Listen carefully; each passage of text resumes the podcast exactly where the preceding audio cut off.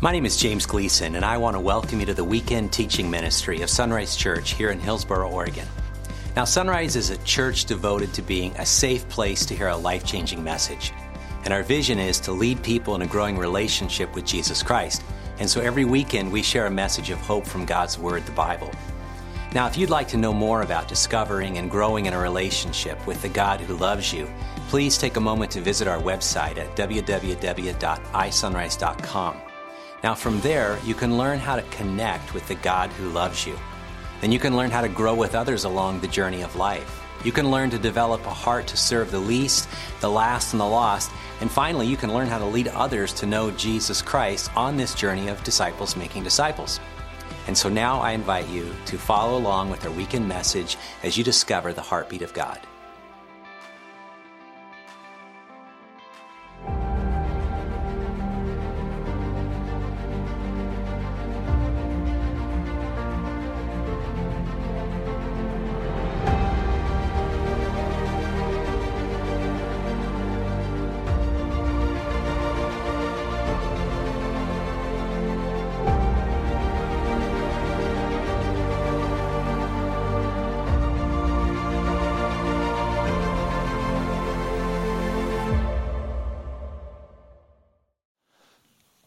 Some of my real life heroes are those that I know who have adopted children that nobody else wants.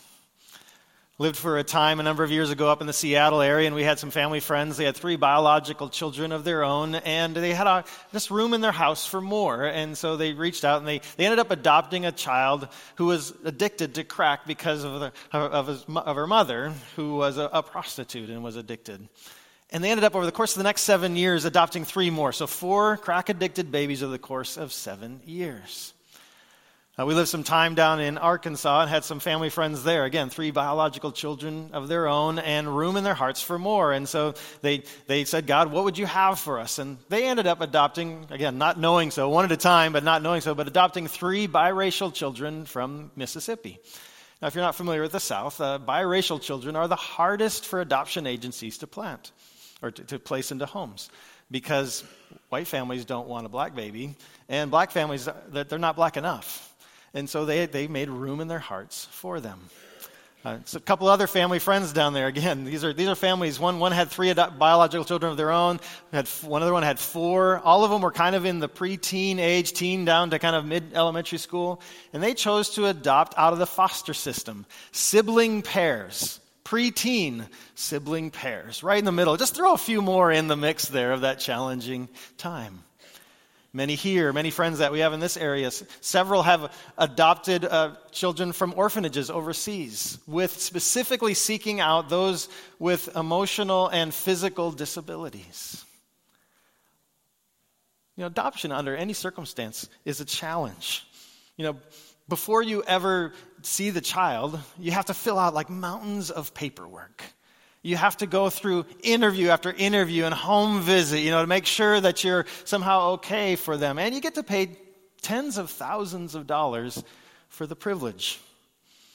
But then the baby shows up, or the child shows up, and that's when the, you know, the real challenges begin.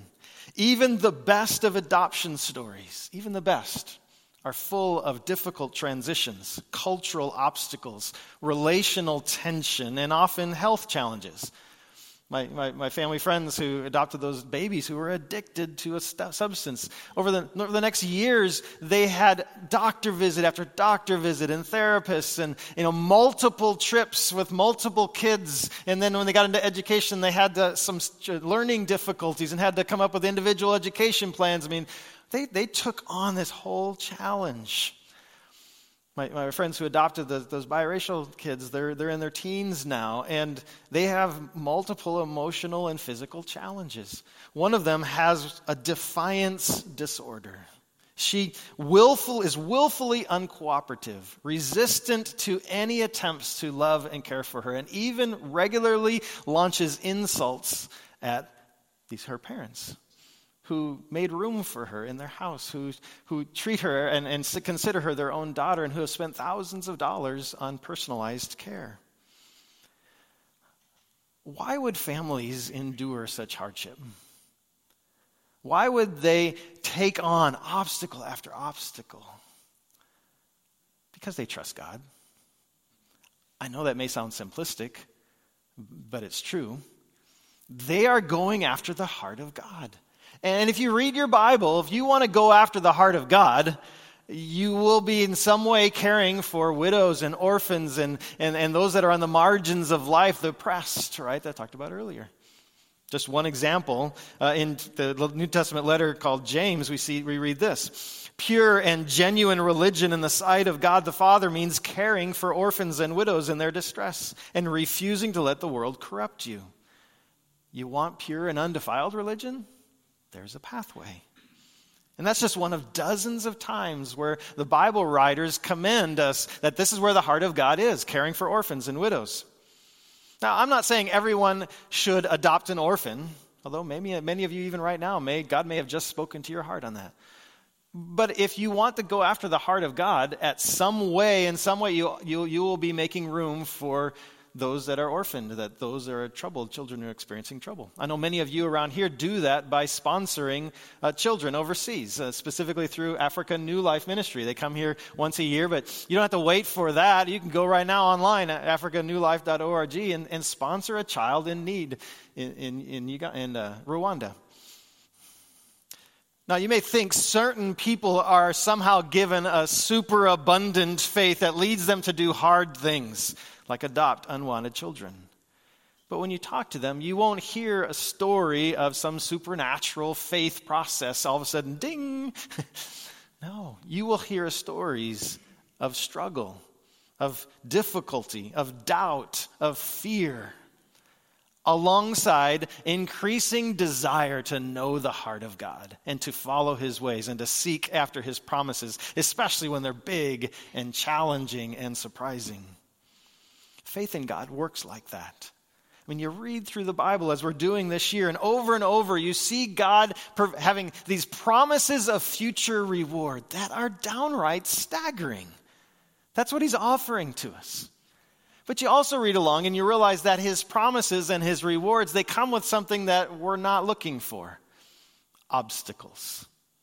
Many obstacles, seemingly insurmountable obstacles. As I was preparing for this this week, it actually reminded me of, a, of what I found as a humorous con- uh, conversation I would have regularly with my four, when I had four teenagers in the house. It, it, went something like this. One of them would come to me and in some way say, Dad, I want more freedom. I would say, okay, here's some more responsibility. And they're like, whoa, Dad, back up the truck a little. you know, I didn't ask for responsibility. yeah, I know. But that's the way life works. With freedom comes responsibility. It's the same way with rewards and hardship. That's the way life works. The best things in life are difficult to attain. Now, speaking of difficult obstacles, we've been reading as a church through Exodus and Leviticus over the last few weeks. that was difficult, right? But we're reading about the nation of Israel, the story of the nation of Israel walking through difficulties, following God, learning his ways. We might call what Israel has been going through God's wilderness training school. You see, over and over, God saw, or, we, we've been reading about how God led the nation into trouble. He led them into trouble. And then he, they had a decision that they faced. Would they press forward in faith and trust the promises of God? Or would they shrink back in fear and seek to save themselves in some way that they knew how? I mean, just leaving Egypt I mean, that was not the slam dunk decision that you might, we might think it is, right? You know, yeah, slavery was difficult, but it was known. They kind of knew what to expect. Whereas out there in the desert, who knows what's out there? So they leave Egypt. They leave the clutches of Pharaoh. And where do they end up? On the shores of the Red Sea, with the armies of Pharaoh right behind them. And, fear would tell them the only two things going to happen here. We're either going to get taken back to Egypt, back to slavery, or we're going to die right here on the, on the seashore. But they leaned in, they cried out to God in faith. And what did God do? Provided a way they never imagined possible. And then after he rescues them from all of that, right, what does he do? He leads them into the desert. Oh, by the way, without any food and water. Are you going to trust me? And when they trusted him, they found out that God was provided food for them from heaven. They just woke up and there it was. Last week, we talked about God's kind warnings and instructions that He began to give them over as they journeyed through the desert. With that came the same, same opportunity. Would they embrace these instructions that God was giving them? Would we trust them and, and go and, and so that they get the life that God promised? Or they I mean they were different. They were very different than anything they had known to that point. Or would they kind of shrink back in fear and, and rely on what they knew in terms of how to, how to live life? And through all that and more, God was training them how to live a life motivated by faith, by trust in Him, as opposed to living by fear. Well, in our passage today, the nation of Israel has finally arrived on the threshold of God's promise. You may recall back a few weeks ago, Pastor James talked to, uh, or led us through the story of Moses being called by God to lead the nation. And embedded in that conversation was the promise that God had for the nation. It was found in, in uh, Exodus chapter 3, where we read this Then the Lord told him, I have certainly seen the oppression of my people in Egypt I have heard their cries of distress because of their harsh slave drivers. Yes, I am aware of their suffering.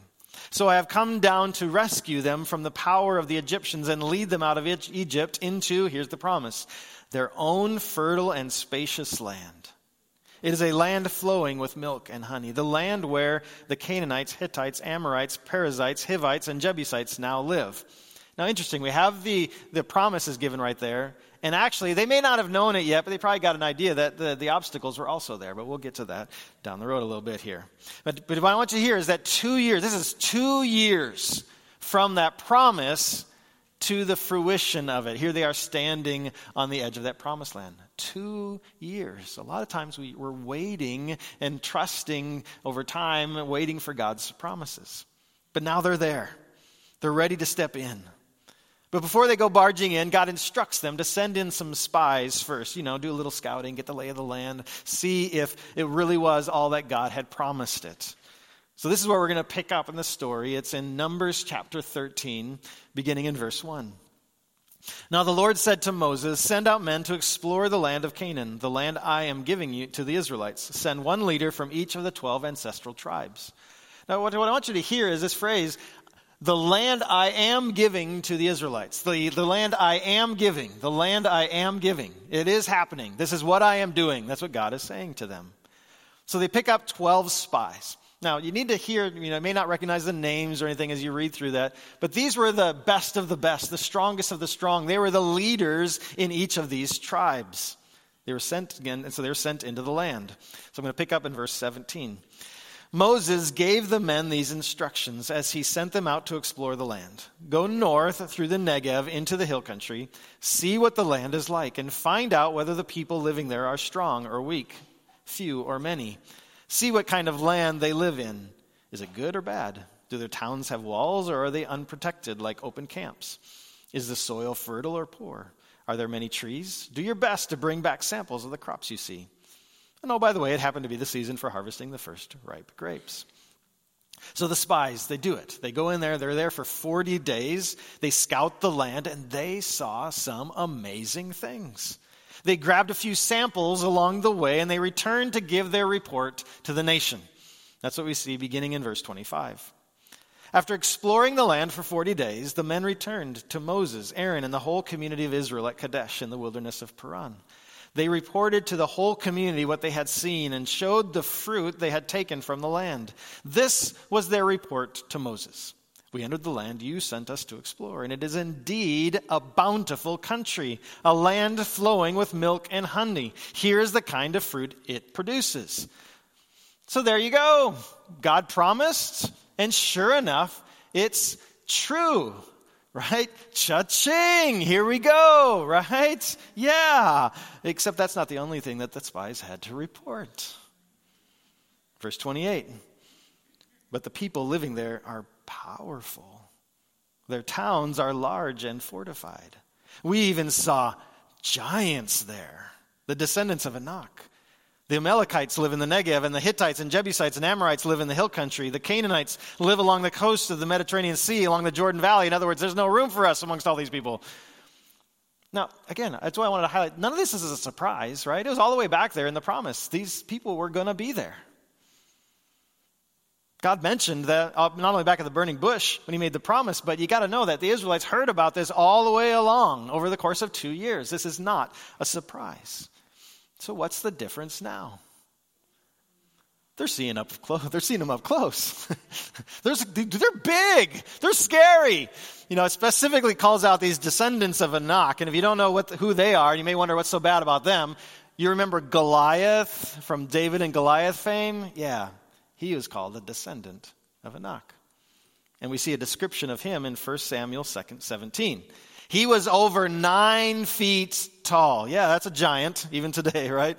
He wore a bronze helmet, and his bronze coat of mail, in case you're wondering, was 125 pounds just by itself. He also wore, just, just so you know, bronze leg armor, and he carried a bronze javelin on his shoulder, and the shaft of his spear was as heavy and as thick as a weaver's beam, tipped with an iron spearhead that weighed 15 pounds. Yeah, imagine that standing in front of you. He's a big, scary dude. And the spies saw a whole lot of them. So the spies, they explored the land and they found that God spoke the truth. His, it was an abundant land full of promise. And there were also giants there. And a whole lot of other people who weren't all that excited about 3 million undocumented, undocumented immigrants standing on their southern border. So here they are, the threshold of God's promises. Yet the promises came with challenges, huge challenges. And that's the way life with God works.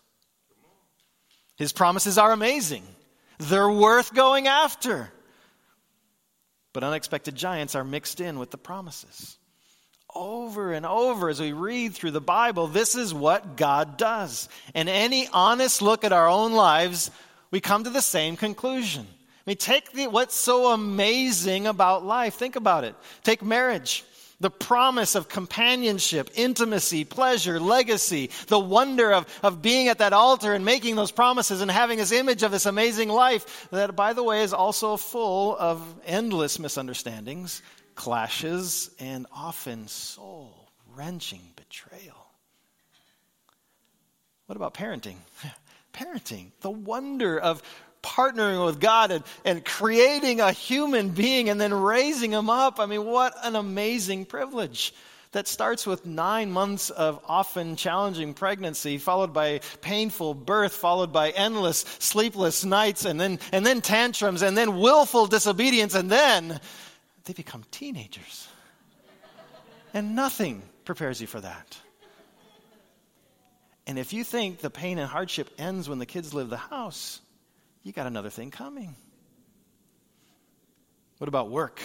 Work, where you can get a sense of purpose, a sense of significance, where you can get a provision to provide for you and your family uh, alongside difficult coworkers, unreasonable demands and expectations, and the fear, the constant fear of what happens if I lose my job. What about church? Church? A place of belonging, celebration, connection with God, and close companionship, belonging with, with like minded people, alongside difficulty getting connected, especially when you're new to the church. It's really hard. Everybody seems to already have their thing going. Or, or, or what about you know when you're worshiping and, and the music it's too loud, or for some of you, not loud enough, right? We have missed expectations uh, alongside unexpected conflict and relational hurt. Yeah, that's church too. And what about God? God. The wonder that we get to have a relationship with the God of the universe who created us, who is often so inaccessible and uncooperative. He gives us his Bible, which is full of wisdom and promise and is so often incredibly difficult to understand, written thousands of years ago in a language we didn't even know. Yeah. Promise and hardship, fear and faith, interwoven like strands of a rope. That's how life works. The question then becomes which one will occupy our attention? Which one will dominate our decision making? Which one will motivate our plans and our actions. Well, here in our story, we see these two clear responses right in front of us. It's in Numbers chapter 13, verse 30. He says, But says Caleb, Caleb tried to quiet the people as they stood before Moses. Let's go at once and take the land, he said. We can certainly conquer it. But the other men who had explored the land with him, and again, these are the best of the best, the leaders of the tribe, right? They disagreed. We can't go against them. They are stronger than we are. So they spread this bad report about the land among the Israelites. The land we traveled through and explored will devour anyone who goes to live there. All the people we saw were huge. We even saw giants there, the descendants of Anak. Next to them, get this phrase, we felt like grasshoppers. And that's what they thought too. So on the one side, you have Caleb. Where's Caleb focused? He's focused on God and God's ability and God's promises. He concludes, as a result, let's do this. Let's go. We got it. Uh, on the other side, you have all these other spies, and what are they focused on? Their, their inability, their inadequacy, their fear. I think this is true for us as well. That which occupies our focus will determine our response. And when we're focused on God's ability, we will respond. It doesn't matter what it is, we will respond with courage and action. But when our focus is on my inability, I will respond with fear and self preservation. So, what did the Israelites do? That's where we move into chapter 14. He says, The whole community began weeping aloud, and they cried all night. Their voices rose in a great chorus of protest against Moses and Aaron. If only we had died in Egypt or even here in the wilderness, they complained. Why is the Lord taking us to this country only to have us die in battle. Our wives and our little ones will be carried off as plunder. Wouldn't it be better for us to return to Egypt? And they plotted among themselves, let's choose a new leader and go back to Egypt. Interesting, their picture of the future that you have there, which of course is driven by fear. But, uh, but we had the promise of God giving them the land. God didn't promise that, that they would die in battle. He didn't promise that their little ones would be carried off as plunder. Where did they get that? From their fear, from their imagination. And it's so true. When we give in to our fear, we paint a picture of the future that is full of everything that can go wrong. And so for the Israelites, here they are at the end of all that God had accomplished and instructed. It's as if they never left Egypt. It's as if they were never rescued from slavery. It's as if they never walked on dry land through the Red Sea as if they never had food delivered them from heaven. As if they never had a day a week, the Sabbath idea that is emphasized in, in, in through there. A day a week where you do, do nothing, rest, and watch, and God will provide. And God did provide. It's as if God hadn't overlooked their sin, overlooked their failure over and over and over. None of that mattered. All they could see were the giants. All they could f- focus on was their own inability rather than on God's ability. Their leaders try one more time to convince them. Beginning in verse 5 Then Moses and Aaron fell face down on the ground before the whole community of Israel. Two of the men who had explored the land, Joshua son of Nun, Caleb son of Jephunneh, tore their clothing. They said to the people of Israel, The land we traveled through and explored is a wonderful land. And if the Lord is pleased with us, he will bring us safely into that land and give it to us. It is a rich land flowing with milk and honey. Do not rebel against the Lord. Don't be afraid of the people of the land. They are only helpless prey to us. They have no protection, but the Lord is with us. Don't be afraid of them. Return your focus to who God is, who we have seen God to be. We need not fear. He'll take care of us, He'll accomplish His promises. But in the end, no. Nope. And the result is tragic. The nation refuses to trust God, so God sends them back into the wilderness. Now, they ultimately do get God's promise. We'll get that down the road a little bit. But for these people, for all those people, they all died in the wilderness without ever tasting the wonder of seeing God's promises come true when they, when, when they followed him by faith. except, of course, for Joshua and Caleb, the only two who stood there and said, Let's go. It's a sad and sobering story. But, my friends, it's more than just an ancient story for us to ponder and take a look at. This is our story. When we put our faith and trust in Jesus for the forgiveness of sins, we are welcomed into the family of God. We become the people of God, just like the Israelites were the people of God. And just like the pre- people of God, he, he, leads us through wilderness experiences, through, through st- towards staggering promises. He includes hardship and difficulty to train us to trust Him so that we might look at His ability rather than our inability. He wants us to trust His heart. And this is true for each person who, who gives their life to God through Jesus. It's also true collectively for us as a church. It's so easy to lose sight of what church is, why church exists. The church exists to partner with God in carrying out his mission here on earth. That is made, Jesus made that abundantly clear in one particular interaction with his disciples, which is found in Matthew chapter 16, where we read this. He says, When Jesus came to the region of Caesarea Philippi, he asked his disciples, Who do people say the Son of Man is? And of course, that was one of the titles he used for himself, the Son of Man. Well, they replied, Some say John the Baptist, some say Elijah, others say Jeremiah or one of the prophets. Then he asked them, Who do you say I am? And Simon Peter answered, you are the Messiah, the Son of the living God. Jesus replied, You are blessed, Simon of John, because my Father in heaven has revealed this to you. You did not learn this from any human being. Now I say to you, You are Peter, which means rock, and upon this rock I will build my church, and all the powers of hell will not conquer it. And I will give you the keys of the kingdom of heaven.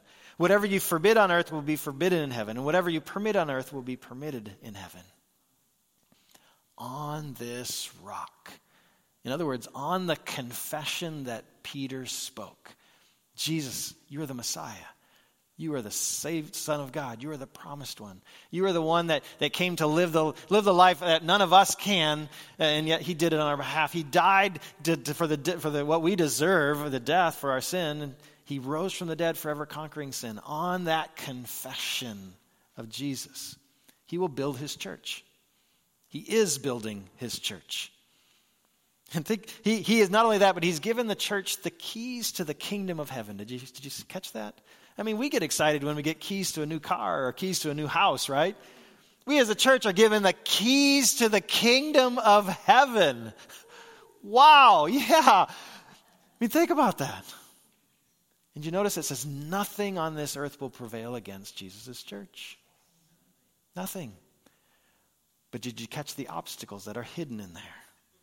Power of evil kind of obstacles, hardships, suffering, confusion, failure, waiting, more waiting, and a whole lot of trusting. So here's the sobering part. My friends, we choose our response. We choose our response. We can be like Caleb and, and focus on God's promises and believe in his rewards. So as we go out from here and we have the opportunity to spread good news around Jesus, remember the kingdom of God expanding out. That's our job. That's, that's who we are as a church. We can share the good news of Jesus with, with friends and neighbors and coworkers. They, they may reject us. They may, they may insult us. They may give us a cold shoulder. We don't know. What will we choose to believe? We are called to minister to those, to do justice to those that are on the, on the, on the margins of life, the least, the last, and the lost. That's going to require sacrifice on our part, giving up some of our comfort, being generous with some of what God has given us. Are we willing to do that? Will we trust God and absorb hardship on behalf of those where the heart of God is? We can choose to believe in God's promises and trust His rewards no matter the hardships we face. Or we can be like, like the nation of Israel on the edge of the promised land we can focus on the hardships and difficulties and then shrink back in fear and seek to save ourselves.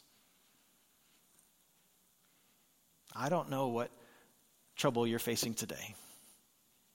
All I know is that life is full of hardship and trouble. And each time we face it, we have this choice. Will I press forward in faith and trust in God's promises, or will I shrink back in fear and try to save myself? I don't know about you, but I want to be a Caleb. I want to be a Caleb. I want to be a part of a church of Caleb's who know their God and believe in his promises and says and say, let's go for it. Let's go for it. Would you pray with me? And God, it's true. I, I look at my inability and I've got a lot of it. I have got a lot of it. I have so much fear and concern and, and desire self preservation. But then there's this faith I believe you've put in my heart and this desire to know more of you and to follow your ways and to believe your promises. And I know I'm amongst a church of people that are similar. And so feed our faith. Continue to call us into hard things. And give us eyes to see, please, that we might see who you are and what you will do and, and trust that, even when we look around and wonder, how are we going to survive this, whatever this hardship may be. And help us together to be your church together, which means when one stumbles, another picks them up. When, when one is, shrinks back in fear, another one pulls forward to, and, and encourage, we encourage one another. May we be a church of Caleb's. Pray, believing and hoping and trusting in Jesus' name. Amen.